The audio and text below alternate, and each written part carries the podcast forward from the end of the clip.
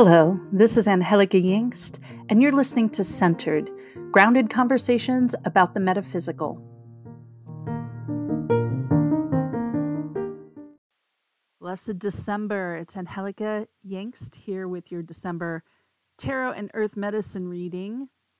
And I have to tell you that after looking at all the energy, this could be a totally exciting and fun and funny month, or it could be total, absolute freaking chaos. So I think it really just depends.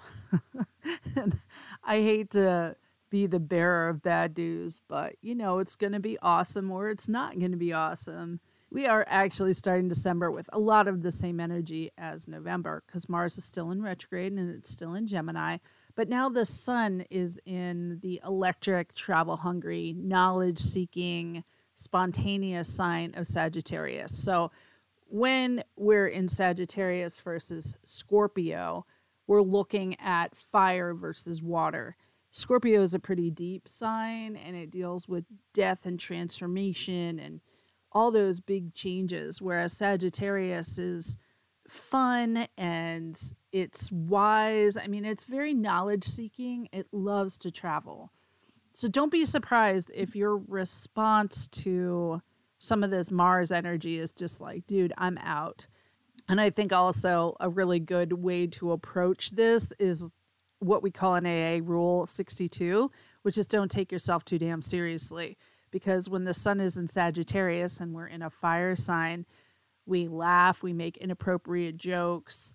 And I think that that's going to be your best medicine for December is to really laugh at all of this stuff, um, especially with Mars ready to rumble all the time. So, if you're wondering why you are still feeling so pissed off, you can continue to blame that on Mars.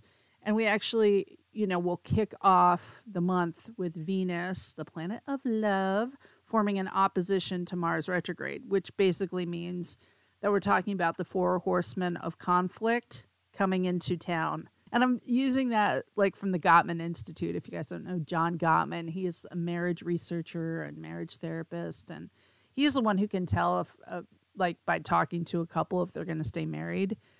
And what he's doing really is looking at these four horsemen, the four horsemen of conflict. So those things are criticism, contempt, defensiveness, and stonewalling.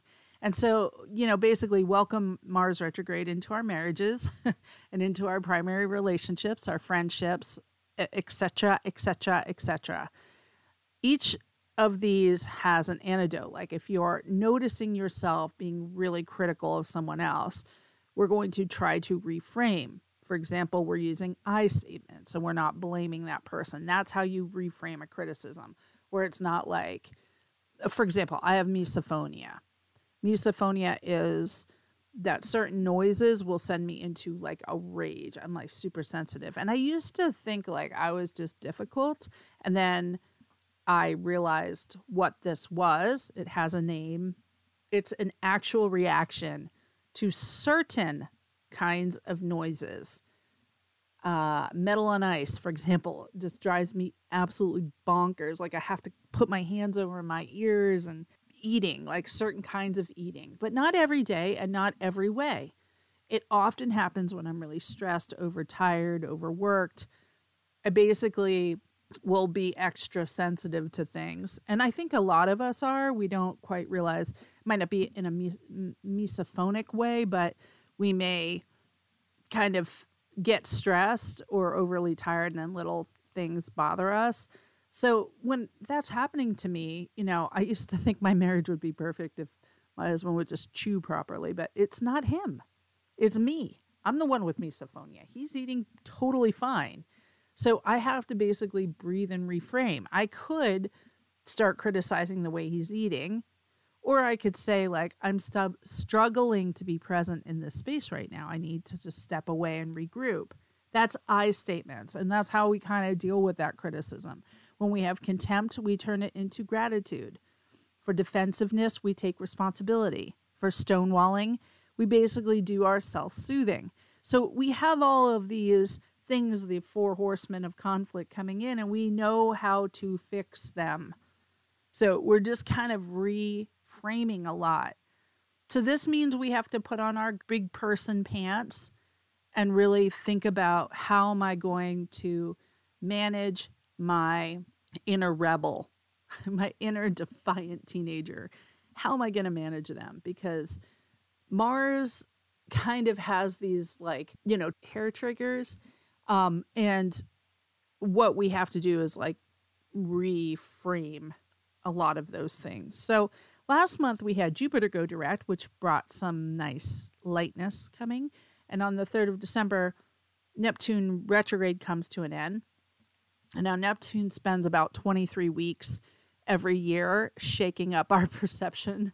Um, so it retrogrades for like 43% of the calendar year. So it's not exactly something that affects us a lot. But when it's in retrograde, it kind of teaches us about how we deceive ourselves and suppress our own fears and all of those things. So when it moves direct, it kind of has a tendency to distort reality a little bit, especially uh, putting on some rose colored glasses, which isn't exactly uncomfortable, but we do have to kind of always be managing like how we're seeing things, especially as we're going through this transition period. Now, December 7th, the full moon is in Gemini and it's conjunct with Mars, so the planet of action and confrontation again, who is also retrograding in Gemini. So you got Gemini, Gemini, Gemini going on. So, on one hand, you have a lot of voice and a lot of ideas and a lot of talking and a lot of creativity. And it has that fiery Mars energy, which is also like that creative spark and getting really fired up about things. And then on the other hand, you have the other side of Gemini who's ready to cut a bitch, who's too slow or too incompetent. so, this is not a time when we're good at hiding our feelings, like our face is our problem right now. It's not a great time for us to try to suffer fools. Like this is a time where we kind of have to say like I can't deal with that person right now. I'm just going to take this time for me. So the golden rule for this full moon is to practice restraint of pen and tongue, meaning we're not going to say and write things we're going to regret. Just wait a day or 2 days before sending the email, writing the note, commenting on your boss's cousin's Facebook post. We're just going to take a moment to clear our head and get out of that passionate Mars full moon energy. I love what Chani Nicholas says about this month. She says, ultimately, the sun in Sagittarius craves wide open spaces. So find all the places in your life where you can claim a bigger dose of independence and trust your inspiration. Chasing what lights you up reconnects you with the exuberant pulse of life itself.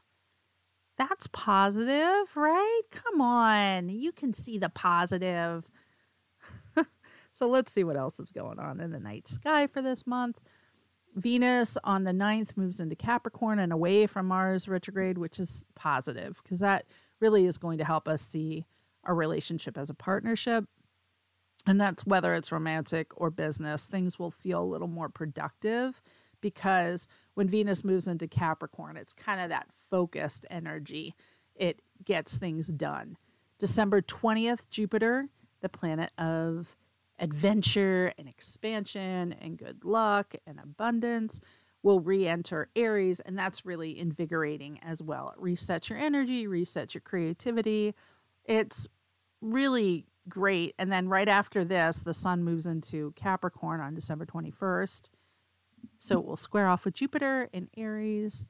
And that is really great for setting intentions, looking at goals, and achieving them. We're also moving into the sun sign of Capricorn, and the new moon will be in Capricorn on the 23rd of December. So it's really a good time for laying down the foundation of the next chapter of your life. So Capricorn is not about taking shortcuts, it's not about like going the easy way around things. It tries to like play by the rules. It's ruled by Saturn. So it has a tried and true method for a reason and it follows it and it does um, all of the things in a row at the right time, which is great. And for me, I'm a Capricorn. Um, but really, it is good for like setting those intentions and getting things done and really seeing your way through things. But hey, let's not get too comfortable, Earthling, in the Earth sign of Capricorn, because on the 29th, Mercury stations retrograde. It also is in Capricorn. So you know, that's going to be the little, you know, twist of trying to stay focused on that new year, new me kind of thing. So it may be important for you to kind of lower expectations after the 29th um, and just kind of like take each step forward. So that real great work is going to be done on the new moon on the 23rd and then moving through for that whole week until Mercury goes retrograde.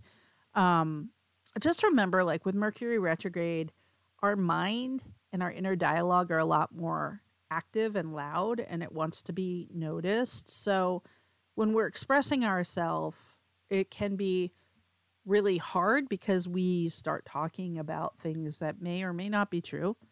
So I thought it was interesting and to pull a, a fun rebel deck card, the one that always manages to insult us in the best way possible. And it definitely didn't fail.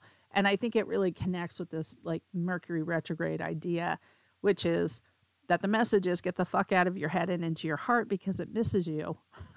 so alrighty then, we'll just use that as a mantra when we're thinking too much about what happened in line at the market and what you should have said to that person or um, like today, my friend called me to ask how I was doing, and I was working and overwhelmed.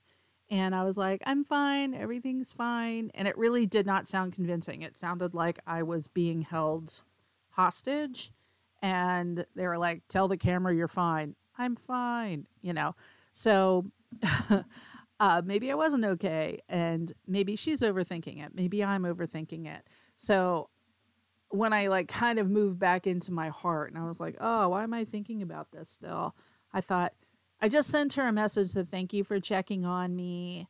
I love you. Because I do. I love that she checked on me. I just want to make sure she knows that and that she knows it's not her, that it's just me being overwhelmed with my life and all of that. So, you know, it's like when we notice ourselves getting in our head, we're just asking ourselves, how do I move this to my heart? How do I actually feel about this right now? Because sometimes those things aren't coming through or matching up. So, what I pulled next was the tarot card of the month. And the tarot card this month is one of the most paradoxical, strange cards in the tarot. It's the Hanged Man. And the Hanged Man is a very interesting card. And I'm going to tell you a story. It's, it's a story I've never told. It's not a pleasant story. But every time I see this card, I think of this story. So I'm going to tell you because it seems important. So when I was 20, I got married to someone who I fell in love with, who was also very young. It was impulsive. It literally was like, Do you want to get married tomorrow? Yes. Okay, we got married. I don't know, 30 years ago now. so, um, we were young. We were young artists, revolutionaries, and we rejected a lot of like societal, religious, relationship, gender norms. We were punk rock and we were both Latinx and we were both artists. So one day I'm at the theater where he is acting and I help build sets and run lights and do those kind of things. And he didn't show up when he was supposed to. And this was a time before cell phones. So I was just like, I don't know where he is. And I started getting a little frightened and concerned and angry and all that kind of stuff. And then I go home with a bunch of drug addled actor types. And I'm just waiting for hours for him while everybody's like doing their thing and he's not coming. And finally, he comes in with a girl. And it's somebody I knew. Before anything is said, I know. And I know, like, I know my own name. I know, like, I know my mother. I know that they they had sex. Okay and I sort of got like deliriously panicked, right? And I have to say, like, this was less than three months after we had gotten married on a whim, and I was just young and dumb and all of the cliches. So when I realized that happened, I basically like looked back and forth between them and then just walked into the backyard and hung by my knees from the clothesline. I don't know what that reaction was all about. I just needed to get out of there. And then I just like pulled myself up, got on my like put my knees over the top and just hung there. And my ex-husband came out and said, "What are you doing?" And I said, "I am just getting another perspective and clearing my mind. And by the way, hanging upside down makes me feel happy." And then he said, "Are you unhappy?" And I said, "I am very unhappy." And that was it. That's all we said. And of course, later he admitted that my psychic instinct was true. So when I see the hangman, I always think of that moment of like psychic knowledge and that hit and that moment right before you have actual confirmation on what you suspect. I don't know, there's like that liminal period before before you actually know, but after you didn't know anything. Okay, there's that period. And it can be short and it can be long, whatever that is, but it's a let's go hang upside down for a while and get another damn perspective. What's interesting about the hanged man is that just about every damned thing in this card is interesting because it comes after justice and before death. And so, after justice, so justice is the 11 card, and this basically weighs your soul against your actions. Do you know what I mean? Like you're coming into justice going, we need to right the balances. But then you have to think, like, who is doing the judging, right? Like in this racist society, do you ever get a fair trial if you're black? Do you ever get a fair, fair trial if you're native or Latinx or trans? Like when you're thinking about that, then you kind of look at justice and say, like, okay, we're going to weigh all of these parts of yourself against your actions in the world. So the hangman basically is like, hey, wait, hold on. I just got judged by that guy. So you get hung upside down, and the card is far from a condemnation.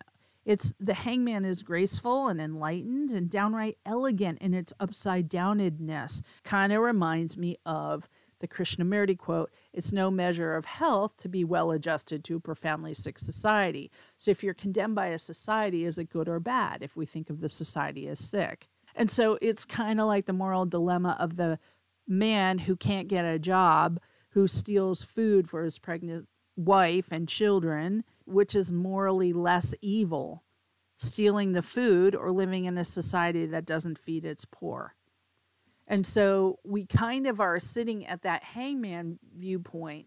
The perception is turned upside down, and we're kind of looking at society now and going like, "Oh wait, I'm not upside down. You're upside down."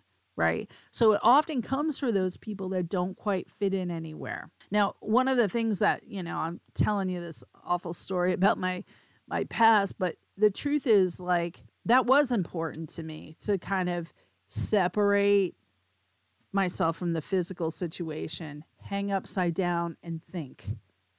I needed to kind of clear my head. And I think that the idea of the hangman is that enlightenment is from his perspective. It's not being made to be part of a dominant, upright perspective. So many of us in this metaphysical community can feel like the hangman of their family. We can feel like the ones that are being hung upside down while our family are like judging us, you know.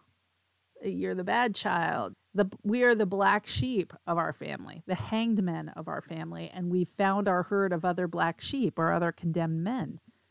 And we're all upright. so it's interesting to note as well that the name, the hangman, refers to someone who has been condemned to death. So, and, and Rachel Pollack is the one who kind of points this out, and we talk about it uh, Kira and I in one of the episodes where we talk about the hangman. But hung is the usual past tense of hang, right? But you don't call it the hung man because that would that would kind of make it sound like he was laundry. But the hanged man indicates that he has been condemned to death, and traitors were executed upside down.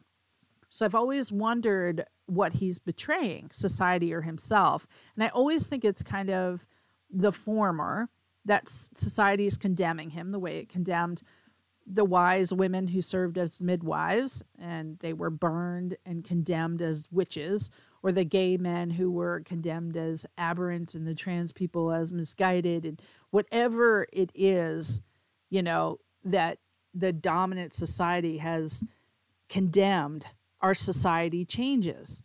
And what becomes a dominant idea becomes now very fringe And so we can see how the hangman becomes vindicated over time, but it doesn't help in the moment when we're feeling persecuted in some ways. So, one of the things that most people first notice with the hangman is how relaxed he looks, even though he's being hung. How enlightened he is, this corona of like enlightenment. And I think that that means that he's comfortable with himself no matter what position he's in, whereas the society is the one condemning him and hanging him. Now, Rachel Pollack makes also another connection with the world card and the 12 and 21 symmetry, and how when we're at the hangman place in our journey, because we're thinking of this as the fool's journey, right? We start at the fool and move our way through all of the cards. When we get to this middle point, this 12 point, it's really a time when we can see some great truths of our life. So it's a stopping point. It's a time to hang upside down and really get a good perspective on things like who's messed up now. So we're going through the trials of building our ego up in the early part of the major arcana. And now we're reckoning with who we think we are and who we are and who we know ourselves to be, and then spiritually who we want to be. And that's really where the hangman is he is like judging whether who is way who is judging him in justice and then he's judging whether he agrees with that. I remember the upside downness of my own experience and how i knew my life was never going to be the same after the truth had been spoken. And so when i ran outside to hang upside down first of all that's kind of an immaturity thing. You know i was just avoiding but also, it felt odd and off being in a place of everyone knowing without knowing. Like all those people that I had gone home with because I didn't have a ride, because my husband didn't show up, like all of them knowing and no one saying anything like, dude, your husband's having an affair on you. Right. And then to have them come in together and just being told without being told. So we hang there for a minute suspended between two things up and down, past and future, the society and the truth, our perception and the, the reality. And the next step on the journey is death, and that's the 13 card. And and you know, the hangman is the 12 card. So we we then have to kind of come in and say, well, I have to let something die. I have to let some part of myself die for full rebirth and understanding of the ways in which I've been 180 degrees different from my community, my marriage, my family of origin, society. I mean, the hangman is upside down, and that's the same position as birth. You know, you're kind of coming out of a proverbial womb for rebirth in the death and temperance cards. Death is the journey through that canal, through the darkness and fear into the next place, and temperance is like the rebirth of, of peace so, temperance is a rebirth of peace and new emotional balance. And I can hear you say, Angie, this is so interesting, but what does it all mean? Yeah, I, I don't know. And that's part of the point of the hangman is that we get new perspectives, we get confused, our life gets turned upside down. We're in between two things. Maybe we don't have to suffer and sacrifice unless we want to but maybe we just need to look at things a little differently from a different perspective. And when we ask for our view to be broadened, we often will find ourselves in these kind of uncomfortable positions of being upside down. When we want clarity, we get it. But the ones that we need, the positions that we need to be in, are for our growth and rebirth. So I think the energy of Mars retrograde can really give us a feeling of being stuck of seeing, you know, of seeing the world one way, of being angry about it not being the way we want it to be, of doing things without considering that there may be an upside down perspective. And the enlightenment around the truth comes this month, I think, maybe comes with the discomfort. It, it often comes with the way of truth. When we think of the way of truth, especially in this day and age where, you know, when we had the 2016 election, we argued the actual truth of things. Like we argued what truth was. Like two different truths existed and they still do exist in the United States, but it's the truth we think we know versus the actual truth and which is going to kill us faster. The truth we think we know. You know, so we're ax- asking for enlightenment, we're asking for clarity. December is going to be about dancing with this liminal space of up and down and up and down. So maybe just try hanging upside down a little and see what happens. And you can pull out your gravity boots. You don't have to be so uncomfortable, but it is important for whatever this next phase is to get different perspectives, to think about like, am I wrong or is society messed up? Maybe society is right and I'm wrong. Those are the kind of questions we ask ourselves when we're getting the hangman. And then also when I said, you know, I have no idea what it all means, that's part of the medicine of the hangman is that we're in between. We're in between two phases. We don't always see the clarity yet. And that might be part of the medicine of the hangman is just not to get it exactly yet. So, you know, as we are working with the hangman for December, I asked the allies to come in and I pulled cards, and the first card that came out is probably our most misunderstood ally, the vulture. Is coming in to bring the medicine of purifying, cleansing, and transmuting. So we're going to try to see things from another perspective with vulture. Like, is it gross just because it's dead? I mean, even vultures have standards, right? they won't eat really, really dead things. But I felt called, actually, I pulled vulture, but I felt called and I feel called to work with Condor this month in Journey for getting a higher perspective, transmuting, releasing, and working with some of that South American medicine and the medicine wheel. So then I kind of asked what um, stone medicine can come in, and I got three very grounding stones. So I think, you know, thinking about the earth and thinking about grounding is going to be important. So pyrite is one of our medicines of the month. They call it fool's gold, right? It is gold colored. It looks metallic it holds very masculine energy, but it has that vitality, will, manifestation, creativity. And I think probably the most powerful use is through confidence. It is a natural cube, so it, it grows in a cube and it has that kind of stability and strength that brings it a perfect ally to doing work of overcoming fear, understanding the self, and bringing in confidence. The next one is hematite, and hematite has a similar energy. It is also a grounding stone. It's really great for grounding, protection, EMF, manifestation. It is a iron base, so it's ferromagnetic, and so is pyrite. So they're both really great for protection, for auric work, um, meaning like EMF protection, protecting the aura, protecting the energy field, grounding. It's kind of a, a must have for shielding your energy. And and pyrite works that way as well. And then the last stone is petrified wood, and petrified wood is actually a fossil, but when it forms, okay, so a, a tree will fall over and the plant material is buried by sent- sediment, not sentiment, that's something different, sediment, and protected from decay due to oxygen and organisms. So it allows for kind of petrification. And then the groundwater, which is really rich in dissolved solids, flows through the sediment, replacing the original plant material with silica. It can sometimes replace it with calcite or pyrite or some other inorganic materials, such as opal or, um, you know, I think opal and silica dioxide, the stuff of quartz, is usually the most likely, but sometimes you'll have it like a, a jasper or a gar, um, an agate, which are both silica dioxide anyway. So the result of is a fossil and it has the original woody material is preserved. So you'll see like what the bark was shaped like, what the wood was shaped like. You'll even see like holes in it.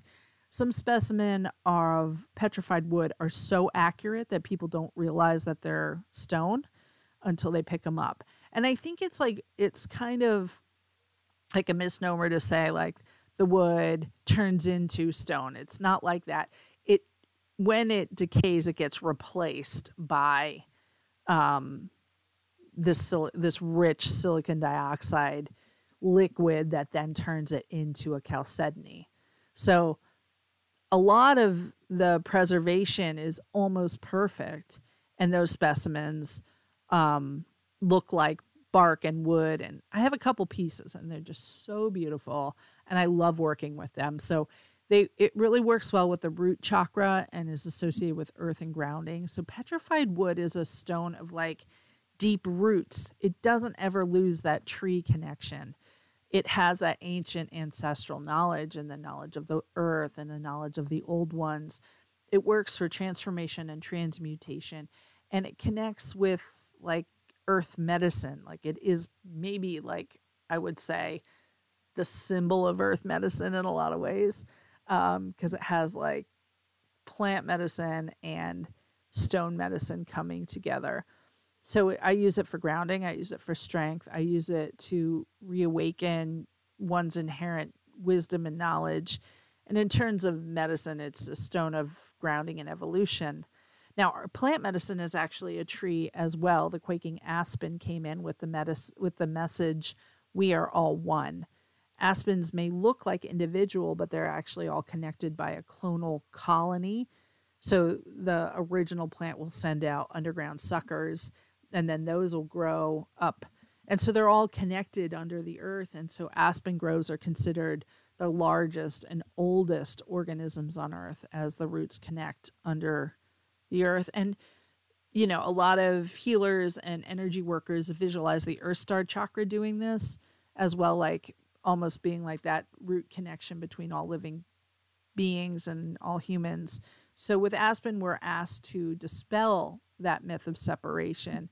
Um, so when we're getting that upside down look at society, we have to also remember like that person was a baby once and they had all of the, you know, potential of the baby. And I often will do that. Like if I can't forgive someone, I'll try to forgive their baby ness, like what I try to forgive them when they were a baby. And that's very easy to do because babies are cute and sweet and all of that. So um, when we work with Aspen, we work with that idea of being connected to all living things. And maybe that's the balm we need in December. So I will talk to you again for our midwinter or winter solstice reading and many blessings for a drama free December.